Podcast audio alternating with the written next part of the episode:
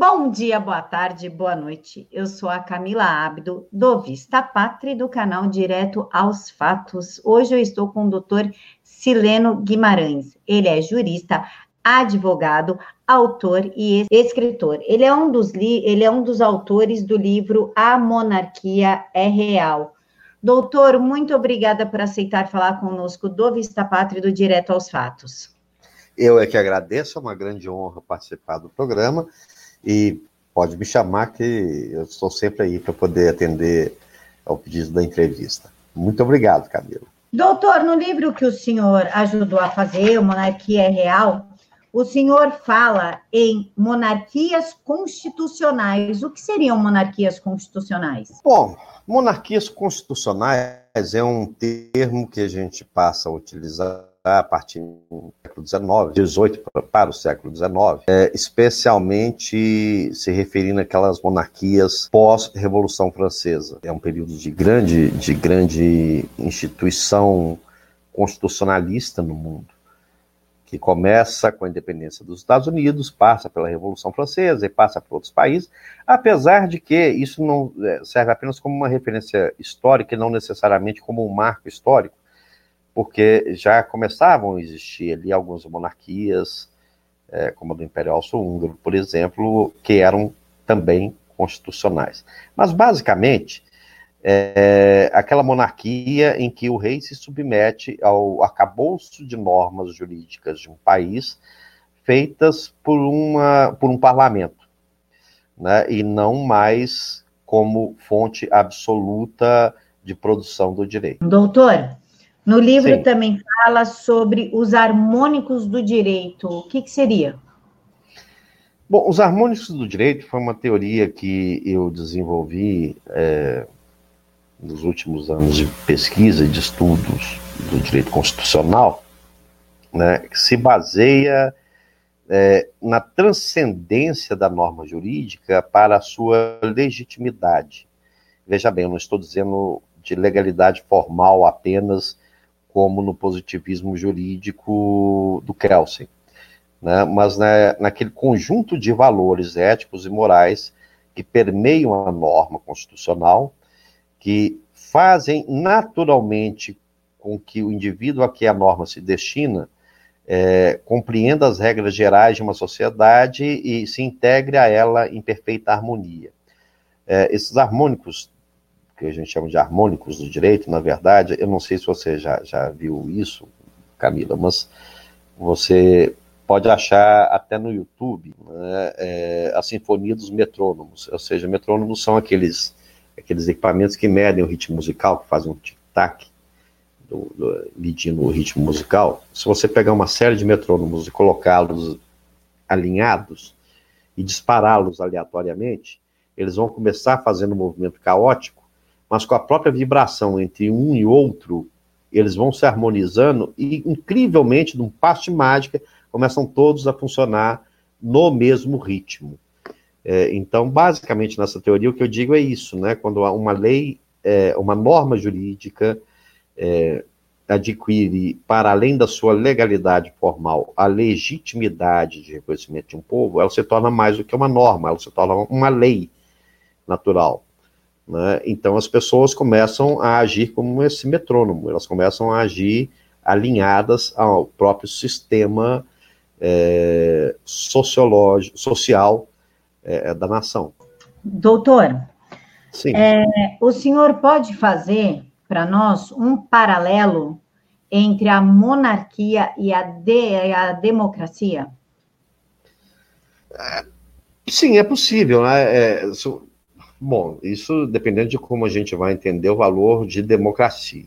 Né? É, democracia no sistema grego, que alimentou a, a, a formação do Estado norte-americano, não é essa democracia pelo voto como nós conhecemos, até porque esse conceito de democracia, é, um, um cidadão, um voto, etc., isso nasce na Revolução Francesa, mas na, com, com, a Declaração Universal dos Direitos do Homem, mas é esse este conceito, na verdade, é um conceito socialista, é um conceito comunista. Se você pegar a Constituição da União Soviética, está lá. né, um, um, voto do homem, o voto da mulher tem o mesmo valor, é, é, ou seja, um cidadão, um voto, etc.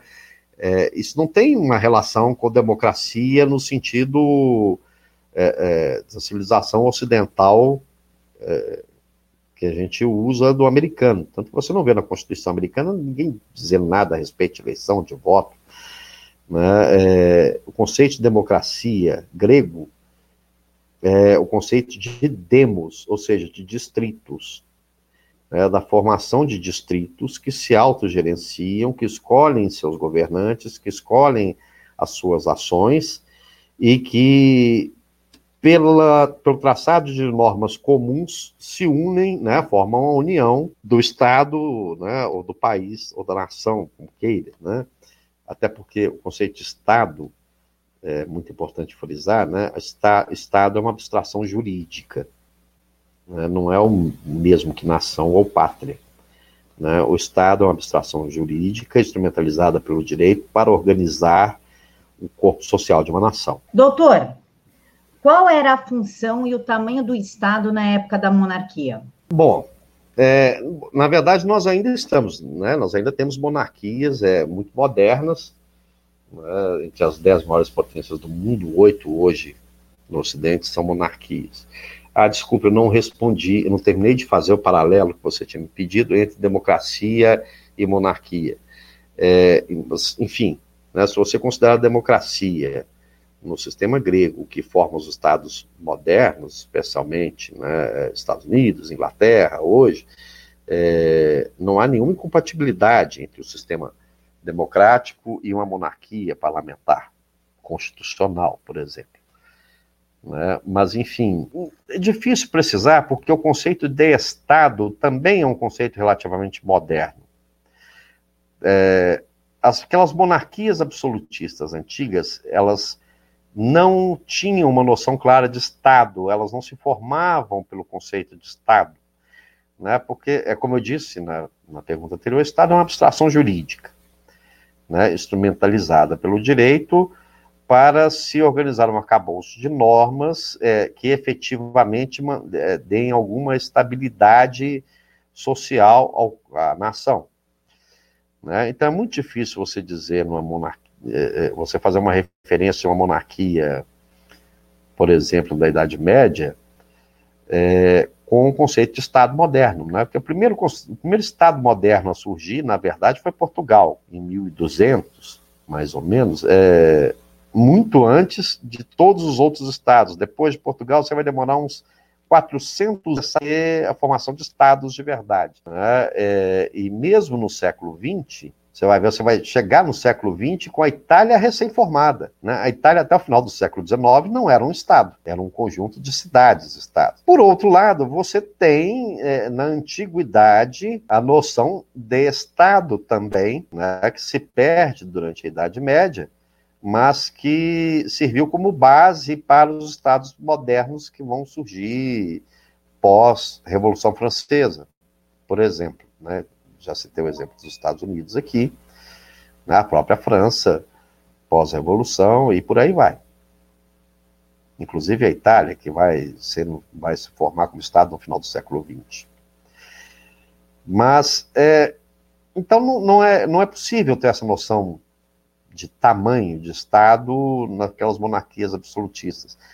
Mas o que se sabe, basicamente, é que Platão e Aristóteles já, já desenhavam uma noção de polis, né, que poderia equivaler a um conceito de Estado moderno, né, e que isso é retomado depois por Agostinho e Tomás de Aquino.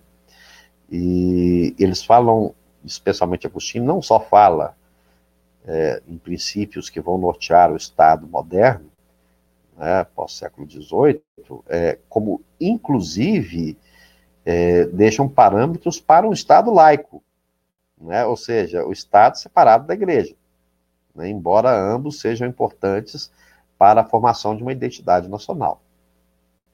Doutor, caso a monarquia voltasse, né, vamos fazer, vamos imaginar que ela voltou. O livro cita diversos tipos de monarquia. Qual monarquia se enquadraria melhor nos dias de hoje? Ah, se você considerasse o Brasil, certamente seria uma monarquia parlamentar constitucional. Agora, é importante a gente lembrar, quando a gente fala em monarquia constitucional, aliás, quando a gente fala em qualquer Estado constitucional, é, um detalhe, detalhe extremamente importante. Um país pode viver um bom tempo sem uma Constituição. O Brasil viveu um bom tempo sem Constituição, desde a sua independência até que, que fosse promulgada a Constituição de 1824. Aliás, outorgada, né? Constituição de 1824. Israel, até hoje, é um Estado que não tem uma Constituição. A Inglaterra também não tem uma Constituição. Agora, o que sabemos é que é terrível para um Estado, para um país, viver sob o peso de uma Constituição ruim. Então, né, isso tem que ser levado em conta. Doutor, qual é a probabilidade da monarquia retornar, já que o deputado federal Luiz Felipe Jordans e Bragança falou que ele espera que Jair Bolsonaro seja o último presidente? É, quando o Luiz disse isso, ele não, não disse necessariamente que, que ele esperava o retorno da monarquia. O que ele queria se referir é que ele esperava que o Jair Bolsonaro fosse o último presidente de um sistema presidencialista. Né? É, ou seja, ele esperava que o Brasil, o que ele espera é que o Bolsonaro consiga estabelecer um sistema parlamentar, monarquista ou não.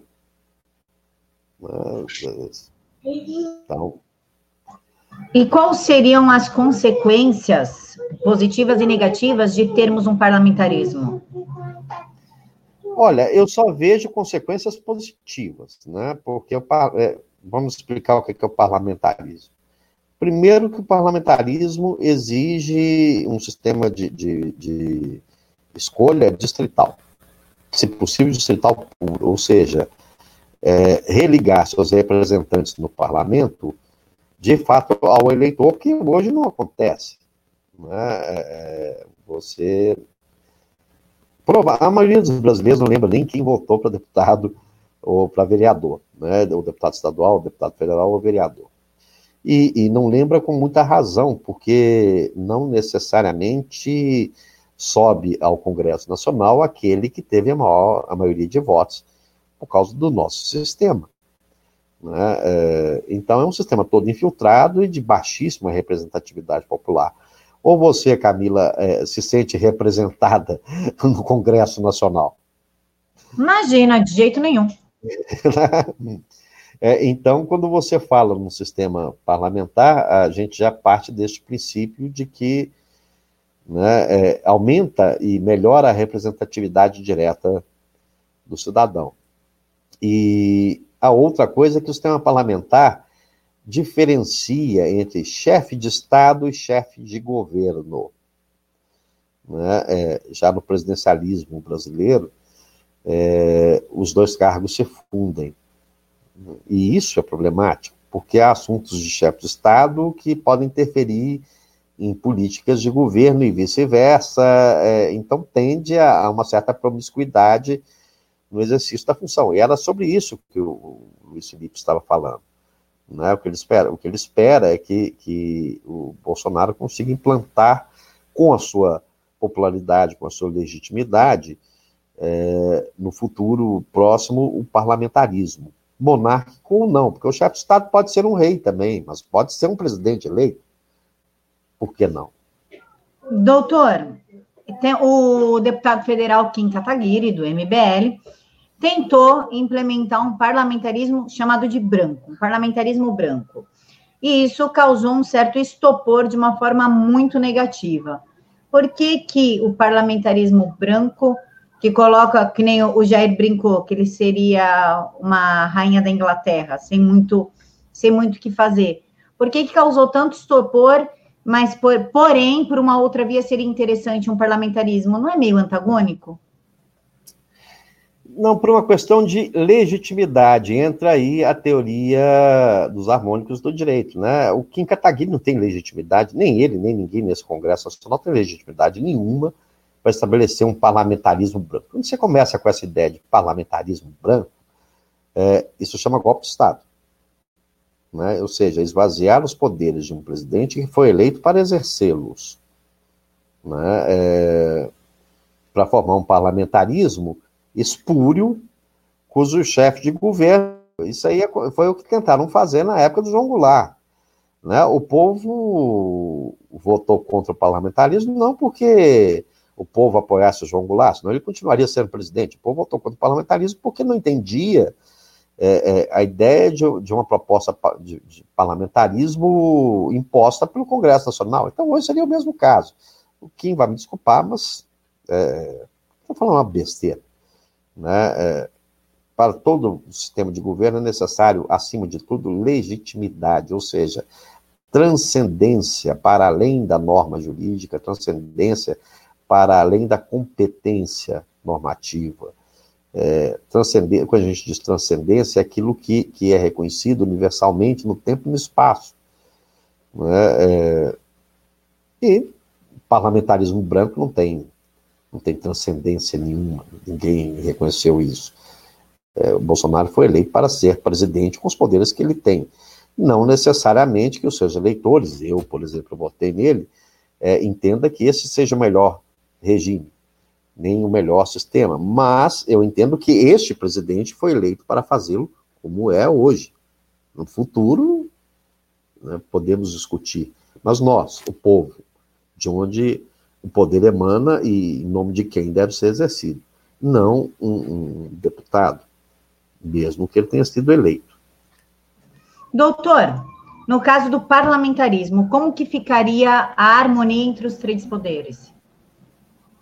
Na verdade, o parlamentarismo ele passa para quatro poderes. Né? É, é, a teoria quadripartite do Benjamin Constant de, de Rebeck. É, inclusive, o pessoal associa muito parlamentarismo à monarquia exatamente por causa disso, porque os primeiros sistemas parlamentares surgiram em monarquias. Monarquia britânica, né, é, na monarquia brasileira, que era o nosso regime, é, não era, a nossa monarquia não era monarquia absoluta, era um regime parlamentar, né? mas, enfim, são quatro poderes, como estabeleceu Benjamin Constant de Rebeck, né? cujo um poder transcende os demais como se for como aquela mão que consegue destravar as molas quando elas se embolam, usando as próprias palavras do, do, do Benjamin Constant. Né? É, Inclusive, o Rui Barbosa dizia no, no Congresso, já no período presidencial, né, que não temos mais aquele farol que nos ilumina nos momentos de trevas e de escuridão. Doutor, caso o parlamentarismo seja imposto, ou seja, vigorar no Brasil, como é que vão do STF com os demais poderes, já que o STF está totalmente promíscuo, né? Ele está totalmente corrompido. Como é que ficaria? Pois é, esse é um outro problema, porque o STF, como está hoje disposto na nossa Constituição, ele é uma anomalia jurídica. Né? Porque é, o que não se. poucos juristas comentam, contam, né, é que a tripartição de poderes de Montesquieu nunca funcionou. Hayek, Hayek dizia isso é verdade, né? A tripartição de poderes não funcionou em nenhum lugar do mundo, foi um extremo desastre onde foi aplicada. Aí vão dizer, não, mas os Estados Unidos têm uma tripartição de poder. Bom, fazendo aqui uma analogia, é, muito, é, um tanto esquisita, mas é, é muito ilustrativa. Se você pegar o sistema americano, na verdade, ele é um parlamentarismo, em que você tem o presidente dos Estados Unidos, o Trump, como chefe de Estado, com vários primeiros ministros que são os governadores né, é, dos estados americanos, dos Estados Unidos da América. Né, e o sistema americano não foi baseado no Montesquieu, mas na tripartição de poderes de Locke, que se baseava na experiência que ele tinha da, do sistema britânico, do sistema inglês, né, em que você realmente tem uma tripartição com poder neutro. Não chega a ser o sistema quadripartite do Benjamin, que o Benjamin Constant de Rebeck desenvolveu e que o Napoleão Bonaparte aplica, mas basicamente é, é uma tripartição de poderes, porque o judiciário inglês não é um poder como, como o nosso sistema. O judiciário inglês é um ratificador das normas e do common law vigente, ou seja, das normas e costumes do povo britânico. É muito diferente de você tentar criar normas e legislar como o nosso STF e o nosso STJ fazem hoje. Doutor, nós temos o impeachment caso o presidente não corresponda com os anseios da sociedade. O Brasil já passou por dois ou três impeachments. Caso o rei, vamos fazer de conta que foi instituída a monarquia. Caso o rei não corresponda, como é que faz para tirar? Não seria é, desvantajoso a gente ter que aguentar uma pessoa que não corresponde até o fim da vida dessa pessoa? Boa pergunta. É, poderia se fazer um impeachment, sim, é, da mesma maneira que se faria de qualquer outro chefe de Estado. Né? Não sei, impeachment é só um nome. Né? É o que eu, que eu brinco, né? a palavra cão não morde. Né? Você pode chamar de impeachment, você pode chamar de destituição, de modificação de linha sucessória, dá o nome que você quiser.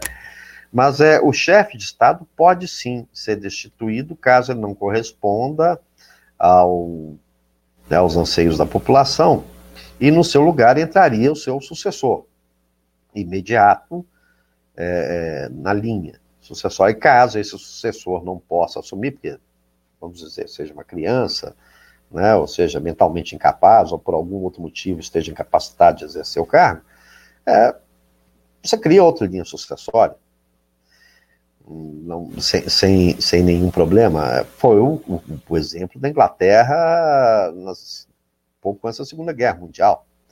Né? O Duque de Windsor, o rei George Sank, não correspondia às expectativas do povo e passou para o irmão dele, né? que hoje é esta linha de sucessão que vigora na Inglaterra. poderia sim ser por um sistema de impeachment pelo, pelo parlamento, ou por vontade popular, o importante é que seja legítimo, né, que seja como for, isto de fato represente a vontade do povo, né, que é soberana de uma forma ou de outra, né, ou direta ou indiretamente. Doutor, economicamente falando, como que um poder tão centralizado no rei e num chefe de Estado conseguiria suprir um país do tamanho do Brasil? Aí é que está, né? O chefe de Estado não é quem governa. Quem governa é o chefe de governo, é o primeiro-ministro. Né? E o primeiro-ministro ele é eleito por voto direto ou por voto do parlamento, que por sua vez foi eleito por voto direto no, no sistema distrital. Né? Então, o primeiro-ministro inglês, por exemplo, não é eleito por voto direto do povo, mas é eleito por escolha do parlamento, mas o parlamento é eleito no sistema distrital por escolha direta do povo, então o legitima.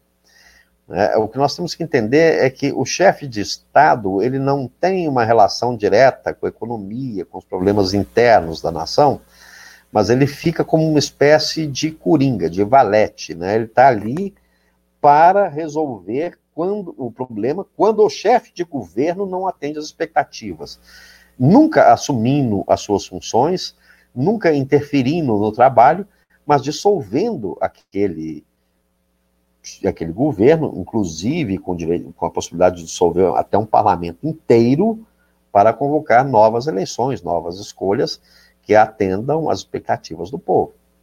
Então, dificilmente é, você teria um processo tão traumático é, na Inglaterra como você tem, como nós tivemos com a Dilma Rousseff, né, ou com o Collor. Mas economicamente falando, como é que a monarquia tão centralizada conseguiria suprir todos os estados do país? Aí é que está, né? Não é a monarquia que supriria os países. O que a monarquia poderia fazer, uma monarquia parlamentar poderia fazer, é dar estabilidade política suficiente para que a economia possa progredir é, por conta própria, sob a tutela do chefe de governo. Porque o rei é chefe de Estado, o monarca é chefe de Estado, ele não é chefe de governo. Né? Como você pega a rainha da Inglaterra, por exemplo, ela não se envolve nos problemas da economia britânica, nos problemas internos da Inglaterra. Né? Ela, a, a, quem faz isso é o primeiro-ministro. Então, o que ela garante é que se o primeiro-ministro perder a sua legitimidade, ou seja, perder o seu vínculo com o povo, ela pode dissolver este gabinete e, e convocar novas eleições. Doutor, partindo da nossa atual realidade, onde o Congresso ele está totalmente corrompido, inclusive essa nova geração, essa nova leva que entrou usando o nome do Bolsonaro, está ajudando a prejudicar o Bolsonaro, colocando ele em situações, é, digamos assim, uma cama de gato. Ele, se ele faz alguma coisa, ele desagrada o Congresso e perde sua base de apoio, ele desagrada a população. No, neste caso, seria então melhor apoiar um parlamentarismo e aliviar um pouco as decisões do Bolsonaro? voltamos aí à questão anterior, a sua pergunta, né? Como é que um, a monarquia constitucional parlamentar é, poderia influenciar na economia? Dando estrutura e estabilidade política, né? Um Congresso hoje não representa mais os interesses do seu povo, hoje, hoje o, né, o monarca poderia imediatamente dissolver esse Congresso, convocar novas eleições, estabelecer um novo Congresso que desse mais estrutura e apoio ao Bolsonaro. Certamente, se tivermos grandes avanços na economia, graças ao Paulo Guedes e ao Bolsonaro, imagina os avanços que nós teríamos se não estivessem derrubando todas as medidas provisórias do presidente o tempo todo. É, então, responder, acabamos respondendo a sua pergunta anterior considerando essa ausência de legitimidade desse Congresso Nacional, que infelizmente eu sou obrigado, a, a minha modesta visão, considerar talvez o pior Congresso Nacional, a pior formação é, de parlamento que já tivemos na história da República. Isso, se considerar né, a monarquia, então é de toda a história da nação.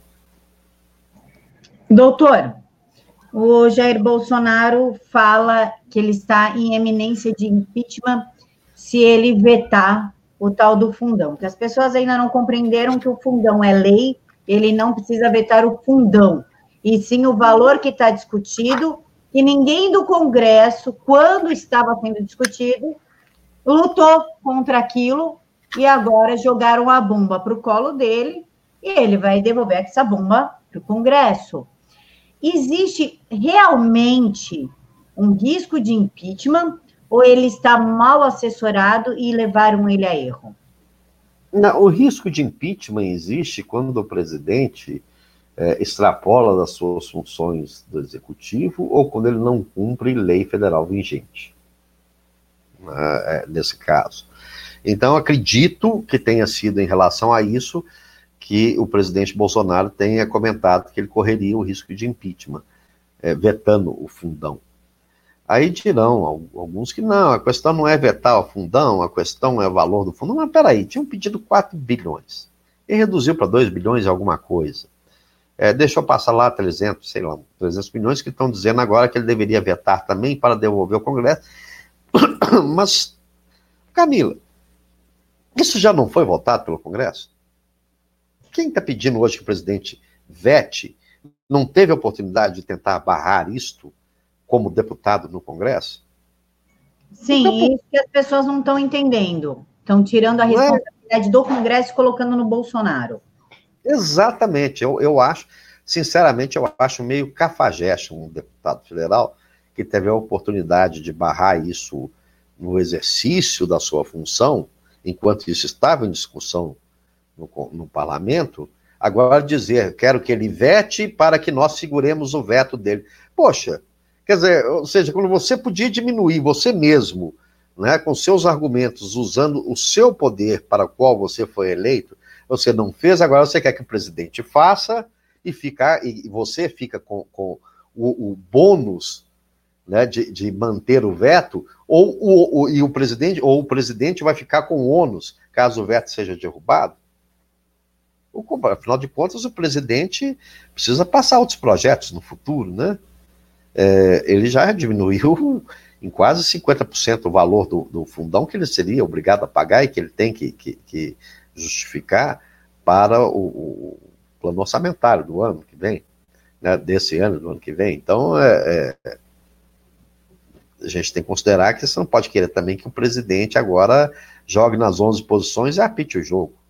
Né? O Congresso Nacional também tem que ajudar um pouco mais, né? ao invés de botar a culpa no do, do que ele não consegue fazer. Mas essa é a minha opinião. Doutor, partindo, da sua experiência como advogado atuante, é, o Maia falou que se ele vetar, ele joga pautas bombas. Só que existe uma pressão para vetar. Poderíamos dizer, então, que está sendo articulado uma teia em cima do presidente, se ele veta, Maia joga pautas bombas e prejudica o governo, desgasta. Se ele não veta, prejudica o governo em relação à sociedade e desgasta. Podemos dizer, então, que, tá, que, que estão dentro do Congresso fazendo uma teia para o presidente não ter como sair e acabar desgastado de qualquer forma? Como uma conspiração, né? É, não, não acredito que haja uma conspiração nesse sentido. É, eu acho que, que, que, é demais, até porque esse Congresso nitidamente não tem maturidade para fazê-lo. Né? Basta ver os acontecimentos recentes, fake news, etc, etc. Não é um Congresso suficientemente maduro para isso. Ainda bem. Mas é, que se sabem aproveitar, especialmente o Centrão, sabem se aproveitar maravilhosamente dessas oportunidades, sabe? Né? E essa é uma oportunidade de desgastar, sim, a imagem do presidente. Né? Porque se ele não veta, vão dizer que passou um troquinho lá porque ele não quis vetar. Se ele veta, entra, entra um monte de pautas bombas que inviabilizam o, o, o, né, o exercício da presidência. Né? Ou seja, sempre o bônus fica com os deputados. O ônus fica com o presidente. É isso que eu tenho visto acontecer desde que o Bolsonaro assumiu. O que eu não tenho visto é o Congresso Nacional trabalhar como deveria, segundo a vontade do povo e, e, e dentro do, dos parâmetros que o povo estabeleceu para o mandato desses deputados, que tem sido, tirando algumas raras exceções, uma imensa vergonha nacional. Doutor, o senhor citou a CPMI da fake news e o senhor teve contato com a petição ou com a estrutura inicial da CPMI. O modo que ela caminhou correspondeu à ideia inicial ou não? Foi totalmente desvirtuada? Mais uma vez, é, é, o que eu percebi ali, pelo que eu li do, desde o início, né, desde a, quando surge a questão das fake news, é que é de um oportunismo atroz, impensável. Né? Eu diria que, que o que estamos vivendo hoje é um macartismo de saias. Para quem não sabe, o macartismo foi um movimento dito anticomunista nos Estados Unidos na década de 50, desenvolvido por um senador, uh, MacArthur. É, na época, ele ficou sabendo ali que tinha meia dúzia, de, alguém comentou no ouvido dele que tinha uma meia dúzia de comunistas dentro do governo americano. Isso já em né, pleno auge da Guerra Fria, e ele desenvolve toda né, uma, uma, todo um movimento dentro do Congresso americano para, para identificar e buscar comunistas e etc., e ganha o apoio popular, porque as pessoas estavam com medo da União Soviética, né, os Estados Unidos vivia sob a ameaça dos mísseis de Cuba, e todo acho que todo mundo conhece essa história, se não conhece, convém pesquisar. Mas o fato é que é, o MacArthur é, era um sujeito ridículo, né? uma, uma figura execrável, e ele começou perseguindo pessoas que ele achava comunista, talvez um ou outro até fosse, mas não necessariamente todos, né, simplesmente por discordar do governo, simplesmente por discordar de alguma política é, do Congresso, e aí começou, né, dos pretensos comunistas, ele começou a entrar nos artistas, depois os artistas no empresários, empresários em, em, em agentes do governo, e, e, daqui a pouco ele estava caçando todo mundo e, e, criando fogueiras de reputação em todas as áreas, em todos os setores dos Estados Unidos, até que realmente ele caiu no ridículo, porque Bom, não era possível que tivessem tantos comunistas assim nos Estados Unidos. Né? É, ele terminou no ostracismo. Eu já começo a perceber algo muito parecido com isso no Congresso e na CPI das fake news hoje. Né? A gente sabe que, não vou citar nomes, mas aqueles que foram os seus maiores idealizadores, incentivadores, já começam a cair no ridículo já começam a ser, inclusive, desmentidos pelos próprios colegas durante os interrogatórios da CPMI, a CPI. Doutor, nós tivemos, nós presenciamos a Polícia Federal entrar na casa do Edson Salomão, presidente do Movimento Conservador Antiga Direita São Paulo. De acordo com Edson Salomão, foi a primeira vez que a Polícia Federal cumpriu um mandato vindo direto do ministro Alexandre de Moraes. Dentro do STF existe uma investigação que na qual ninguém tem acesso, nem o próprio acusado, o próprio investigado, do que realmente tem nesse inquérito, o que exatamente eles querem e o que é, qual que é a finalidade disso. Podemos dizer que o Alexandre de Moraes, se valendo da autoridade dele de um ministro, é, abusou de sua autoridade dando uma ordem direta à Polícia Federal, sem passar antes pelo ministro da Justiça, para adentrar na casa de um cidadão comum e recolher o seu material? Olha, isso eu não. Isso eu posso responder como cidadão. É, me ofende pessoalmente esse tipo de, de, de situação, porque eu entendo como cidadão como a implantação de um de uma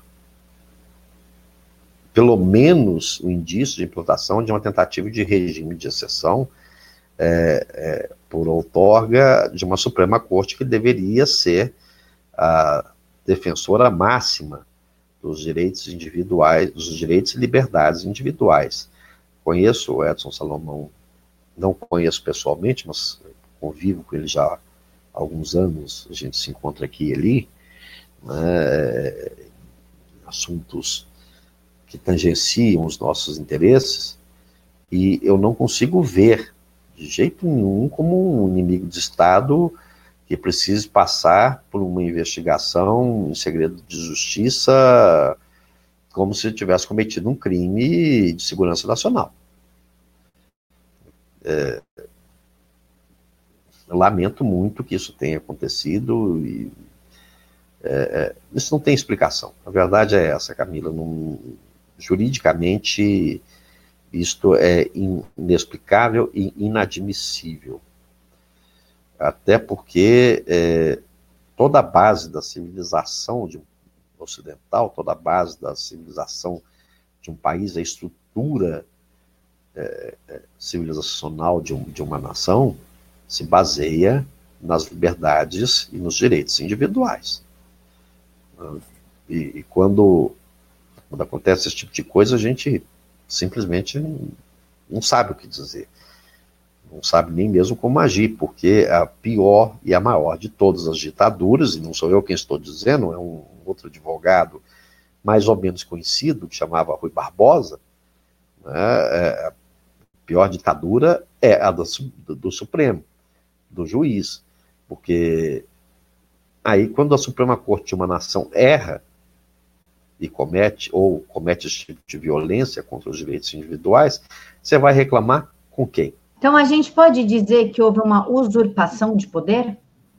Olha, se não houve, poderia ter sido. Se não, se não foi, né, se, é, como diz o ditado italiano, se não é vero, é bene trovato. Né? Se não houve, poderia ser, porque eu não consigo justificar é, esse tipo de ação. Doutor, se hoje nós estivéssemos numa monarquia, como seria, como que lidariam com este problema que o STF está impondo aí, essa caça ao cidadão? Como é que seria resolvido essa situação? Olha, se fosse a monarquia, eu acho que isso não aconteceria. Porque, é como eu disse, o monarca, o chefe de Estado, ele não interfere diretamente nos assuntos internos da nação. Mas ele interfere quando essas, como dizia, Jean, aqui, o, como dizia Benjamin Constant de Rebeck, ele funciona como uma mão invisível que destrava as, no, as bolas do poder quando elas se embolam.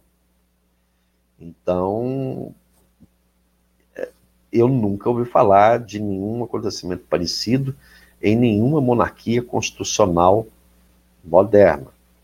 Eu também, mas só que não vou dar o crédito para a monarquia só, né? Eu nunca ouvi falar é, desse tipo de situação em nenhum regime, em nenhum estado constitucional moderno, exceto se está em estado de exceção.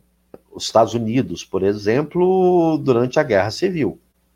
De fato, Abraham Lincoln é, governou sob um regime de exceção, mas ele estava em guerra. Ele tinha um inimigo interno que ele precisava vencer, ele não podia se prender a direitos individuais. Mas é, nós estamos em guerra, Camila? Desculpa, eu, eu não eu não estou sabendo.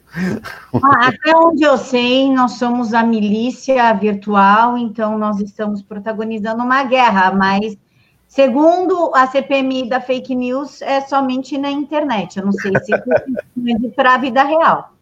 É, guerra virtual, eu acho que não entra nesses exemplos de regimes de exceção. Doutor, muito obrigada pelas suas explicações, pela sua participação.